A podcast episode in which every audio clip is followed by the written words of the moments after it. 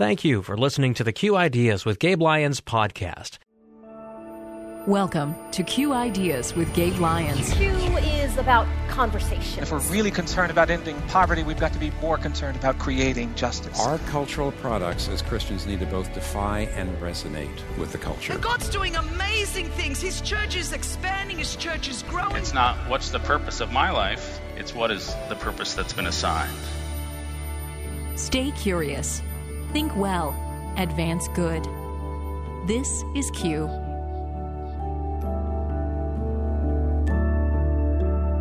colorblindness does not acknowledge the image of God in diverse people groups. Colorblindness actually encourages us to do surface level diversity and be passive in reconciliation. Welcome to Q Ideas with Gabe Lyons. That was David Bailey, who will hear two talks from today. I'm Paul Perot. Gabe will join us later in the show. That clip you heard from David was from a talk this past spring at Q 2018. It was also a talk that we urge you to use as part of a Q dinner a few weeks ago. Q dinners are an opportunity for you to host people in your home, share a meal, watch a Q talk, and then have a frank, honest, and gracious discussion around the topic. Now, when we urged you to be part of a Q dinner the week of February 18th, over 1,000 people took up the challenge and hosted a Q dinner in their home around the topic of implicit racial bias. Now, maybe you're saying to yourself, good for them, I could never do that. Well, we're sure you'd agree that such discussions, although challenging, are necessary. And in our first talk from David Bailey today, he has a biblical exhortation to not shrink back from such a challenge, especially when you see the need is there and you can do something about it. Let's listen in. I want to give you all a pastoral uh, message for the time because there's a lot of influencers in this room. And, you know, if you're watching online, you're um, uh, influencer that cares about culture. And one of the things when you're a leader that's an influencer um, in uh, Christian evangelical culture, you get a lot of sermons about influence, you get a lot of sermons about stewardship, but you don't get a lot of sermons about what to do with power and privilege. And there's a reason why, and that we don't have time to uh, explore, but I just want to say two things. One thing I want to say is, is that uh, it's really important that you uh, uh don't, when, when Christians don't have conversations about power and privilege, then we allow non Christians to define all the terms in a conversation. The second thing I want to say is that when you only allow prophets to talk about power and privilege, what happens is that people oftentimes get paralyzed with shame and guilt. So I want to give you a pastoral message about power and privilege. And there's no better place to go than the book of Esther. Esther is a, a book that is uh, talking about what does it look like to use your power and privilege for the sake of others, for the sake of the kingdom of God. Now, here's the thing that's really interesting about Esther the name of God is never mentioned. The name of God is never mentioned. I think the reason why is because God uh, wants to teach us how to use power and privilege as the people of God in secular spaces.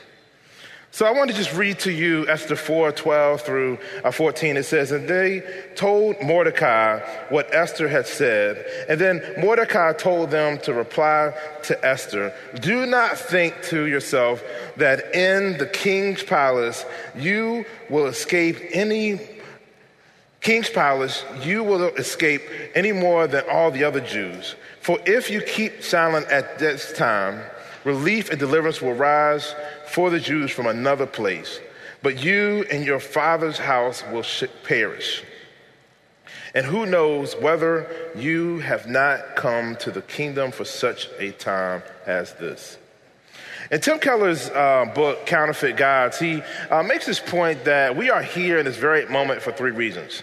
Uh, one reason is because of our chemistry, how we were made. The second reason is our uh, environment, our sociology, like what kind of environment did we grow up? And the third reason is a personal choice that we've made. And what he points out is that two thirds of those reasons have nothing to do with us. Two thirds of those decisions were choices that were made uh, uh, for us, and we had to deal with those things. And so, if you actually go through your life and you think about the stuff that's going on in, in, in your life and, and, kind of where you are in this moment, you got to realize that two thirds of those decisions uh, um, had nothing to do with you. I want to say, brothers and sisters, there's something liberating when you realize that you are where you are because of the grace of God. There is something liberating uh, when you understand that it is uh, uh, not you that pulled yourself up by your bootstrap, but you are here because of the grace of God.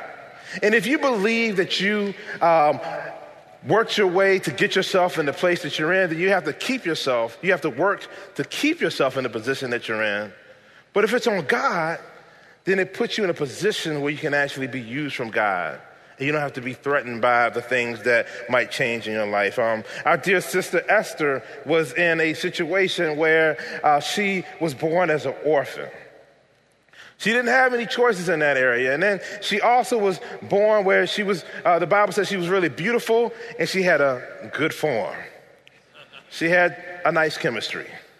And her, she was being raised by her uncle Mordecai, and Mordecai was a wise man that was observant, and he heard about a, a beauty contest that was similar to the very first um, Bachelor reality TV show, where she was uh, uh, put into this position um, that she was in this contest, and the winner of this contest would become the queen. Now, she had one night as a beautiful woman, where she had to spend a night with the king, and let's say she wasn't probably playing board games. So she was presented with a choice, and I think this dear sister was a Me Too story.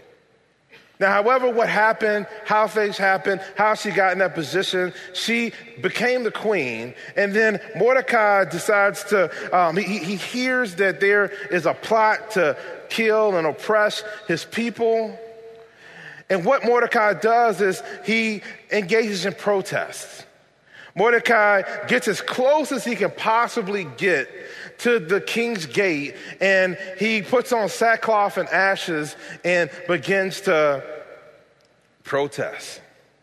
Now, this is a thing that if you don't understand the context of this text, then you really won't understand how big of a deal this is. You don't complain in the king's kingdom about what's going on in the king's kingdom. But what Mordecai decided to do was to get as close as he possibly could do so that he could get the attention of the person and the people that's in both a powerful and privileged position in the palace. Guys, I want to tell you all that it's important that we pay attention to the voice of the protesters.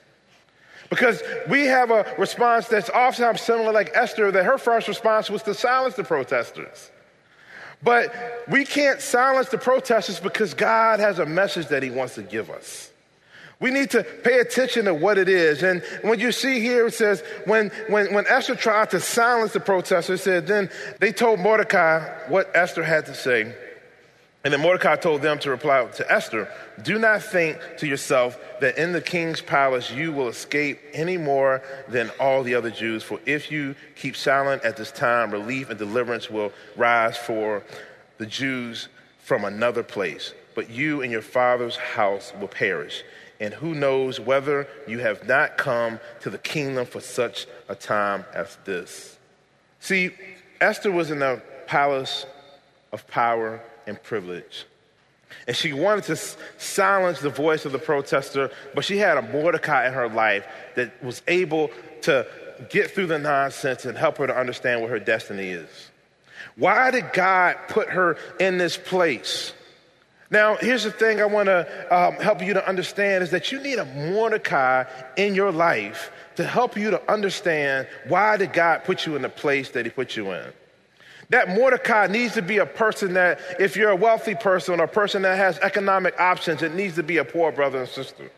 If you are a person that um, uh, has a lot of opportunity to exercise um, power and authority and influence, whether you have access economically or, ex- uh, uh, or access to influence people um, and, and authority in people's lives, you need somebody who is on the margins to be able to speak into your life to help you to understand what reality really is.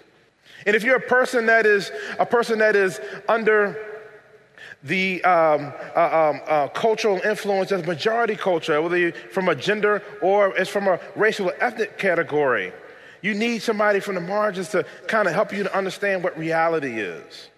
Mordecai told her what the truth is.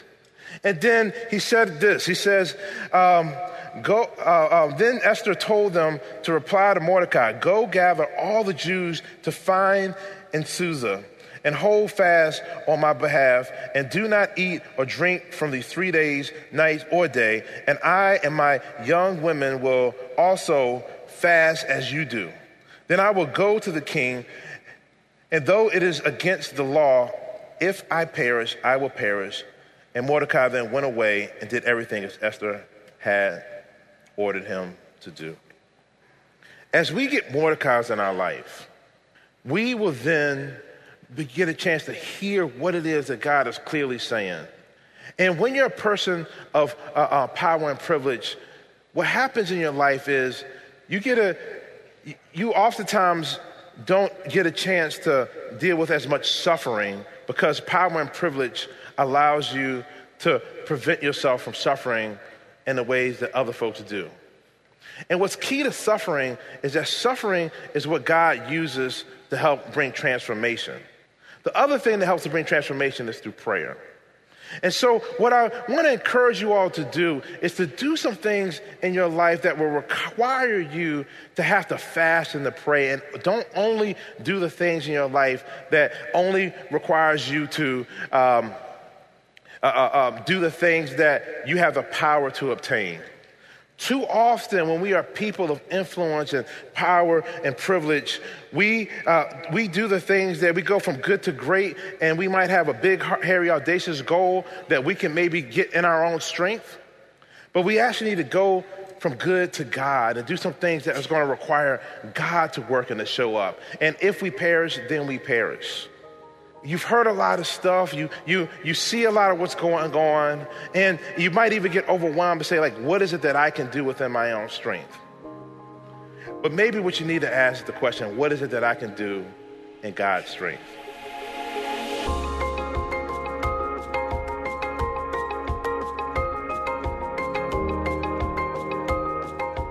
And that again was David Bailey here on Q Ideas with Gabe Lyons. That talk entitled For Such a Time as This, you can find that on our website at qideas.org. Just do a search for David Bailey, you'll find the talk again entitled For Such a Time as This. Now, hopefully, you heard in that talk not only a call to do something for God, but also a knowledge that God will empower you in that calling. Gabe Lyons joins us now. And Gabe, I think that first talk leads us nicely into another talk today from David Bailey that was used as part of the Q dinners a few weeks ago that we mentioned. I think when you listen to it, not only are you going to find it refreshing and warm and inviting, but you're also going to consider maybe I should host dinner around this topic. And it's not too late to do that. You can go to qdinners.com.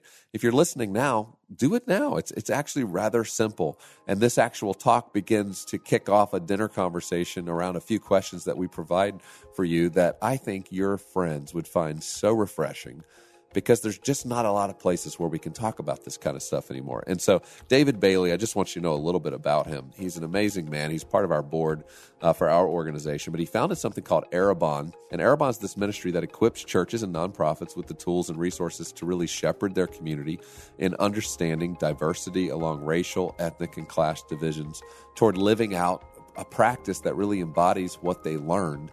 And and I've seen him walk me through that. He's walked several friends of mine through this, several churches, and he's the kind of just gentle soul that can come in, understands the history of this really tense topic for some churches or some places, and, and he can walk people through understanding God's call to all of us uh, to come together and to, to work together. He's done incredible work and lives in Richmond, where he has led something called the Urban Doxology Project. He loves music. His wife's an amazing artist. So, I'm going to stop now. I just want you to listen to David deliver this wonderful nine minute talk on implicit racial bias.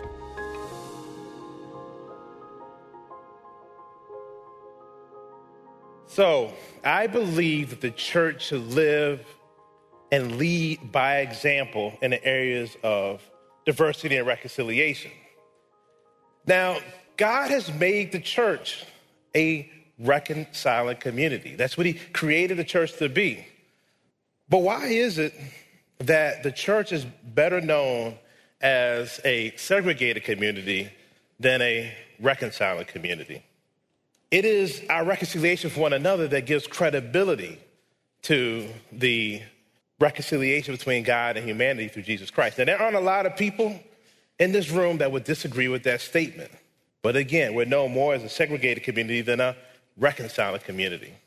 So I was kind of given the task of the question to answer the question Are we or do we have a problem with racism in America? So I thought I'd just pray about it, ask God. Yes. Okay. the problem isn't the civil rights understanding of racism, but the post civil rights methodology of colorblindness. So, this idea of colorblindness is that, you know, I don't see color, I just see grayish humanoids. It's one of those things that has good intentions, but it's very misguided. It comes from Dr. King's idea that one day that his children, he had a dream that children not be judged by the color of their skin, but the content of their character. But considering the fact that we've had over 400 years of, of, of racism and, and, and, and systemic injustice, we got to realize that colorblindness is not the way to handle our history.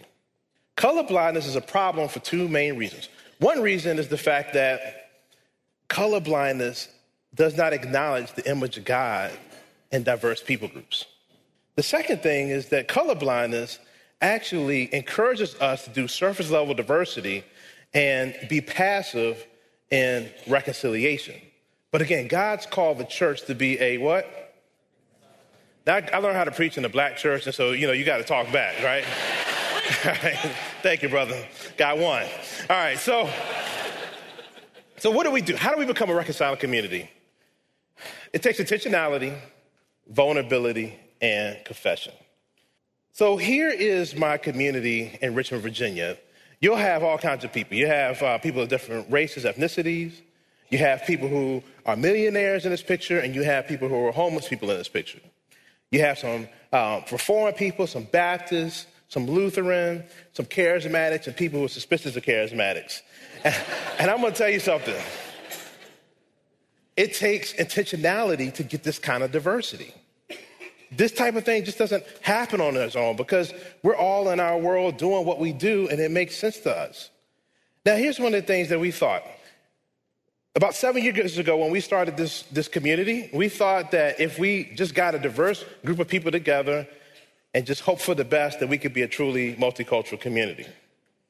But even with our good intentions, our good intentions aren't good enough.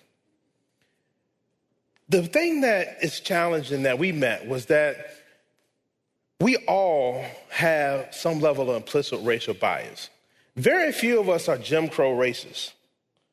But we all have this idea that in our cultural understanding, there are some things that we think are just normal.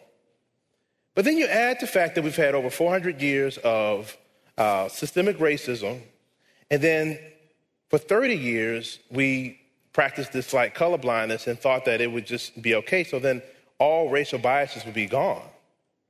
But racial biases are the type of things that when you have an association with something that might be associated a person, a, a place, a thing, or an idea that might be associated with something racial, there are these just automatic, unconscious things that come up that make you react a certain kind of way. So let me give you an example.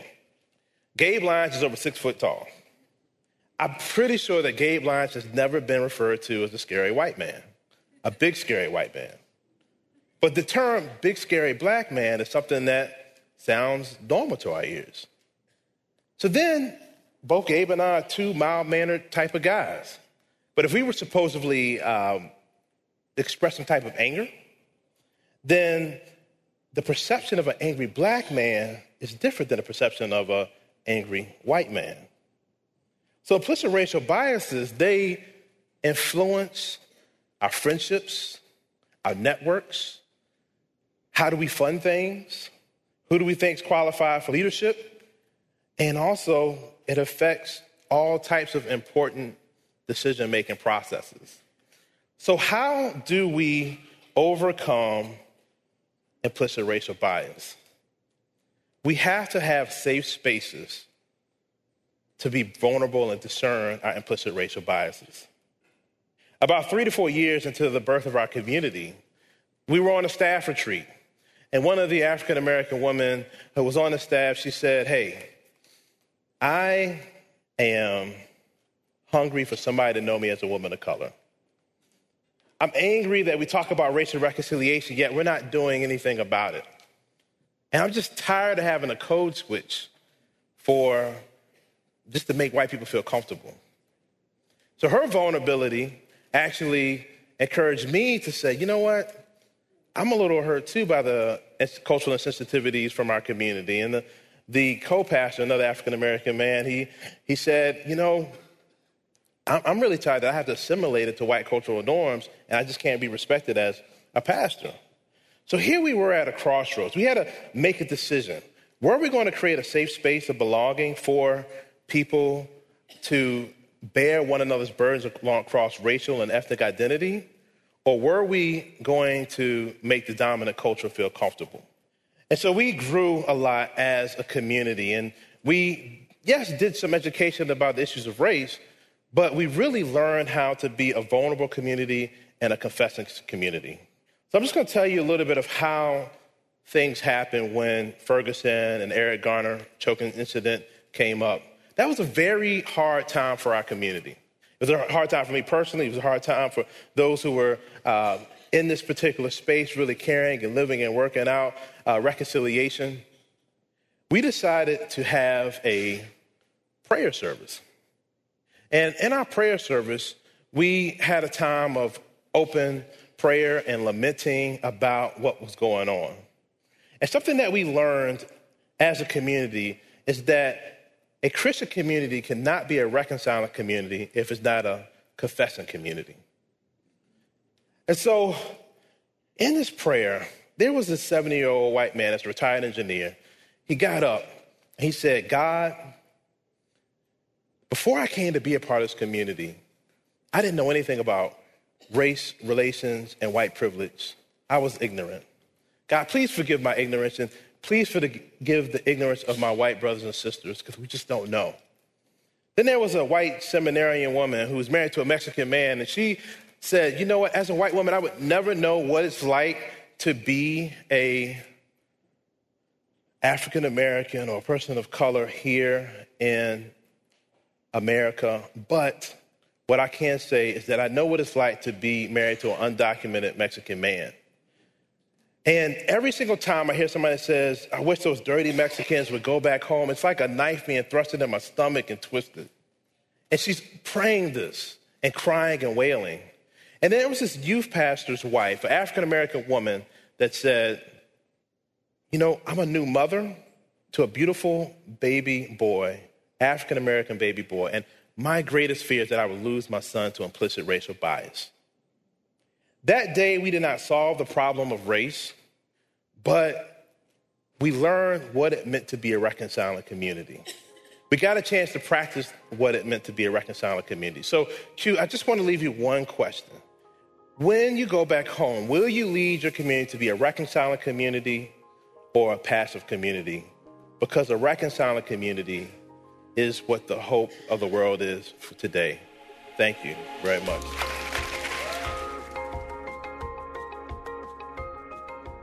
Well, I hope you enjoyed this talk, and I, am sure you can imagine now the chatter that would erupt over dinner around these topics, these conversations. Even people acknowledging where in their own life they've had some of those similar experiences, where they've they've actually had some racial bias towards somebody, and until now, maybe they didn't realize that's what it was. But I think just by talking about it, by getting this out in the open, that's part of how we heal. It's part of how we bring truth into the light. And it allows us to, to deal with it versus just keeping it kind of hidden or, or stuffed away. And so I hope you'll continue to engage these conversations. I know on QIdeas.org, you can see many more talks we've done around this topic of race. Most recently, we had a wonderful talk by Duke Kwon this last year on the topic of reparations. And it was the idea of how do we repair the sins of the past where structures have been impacted by racism. And so I hope you'll consider doing that. But also think about joining us this year at our Q conference. It's not too late. We have a few seats remaining and we're going to be sold out, 2,000 people filling Music City Center, downtown Nashville, round tables, sitting with eight people around your table, hearing talks just like you just heard, being challenged to talk about those with your group, and then having incredible experiences where you go out into the city of Nashville and you enjoy wonderful music, you enjoy great meals, you enjoy film and entertainment and Broadway shows, and, and you get to actually experience culture with your friends while you're also learning about how to think well about the year ahead and the difficult topics and conversations that are going to continue to emerge for you, your friends, your colleagues, those that you go to church with, those that you're called to lead. And so learn more and join us, qideas.org slash 2019. You can go there. You can see all the topics. You can see all the information about it. But because you listen to this podcast, we know you care about these kinds of conversations. It's not always easy to come to the event, but we want you to, to consider making the effort. The prices are at a rate that we think is completely reasonable for three days of engaging and finding other leaders who think about these kinds of issues, but maybe don't always have a place to explore how they're going to think and talk and interact and train and engage and equip the people around them to really understand how to sensitively, but with a posture of courage, engage culture. And so we hope you'll join us, qideas.org slash 2019.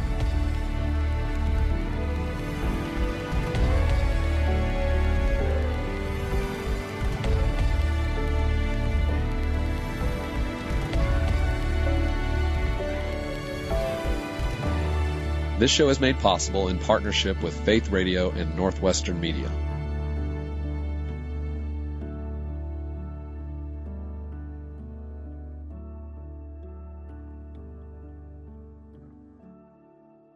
Thank you for listening to the Q Ideas with Gabe Lyons podcast. These conversations are available because of listener support. You can make your gift now at myfaithradio.com. To avoid missing future editions of Q Ideas with Gabe Lyons, subscribe to the podcast today at iTunes or on your podcast player. And thank you for sharing this audio link with a friend and growing the impact of Q Ideas with Gabe Lyons.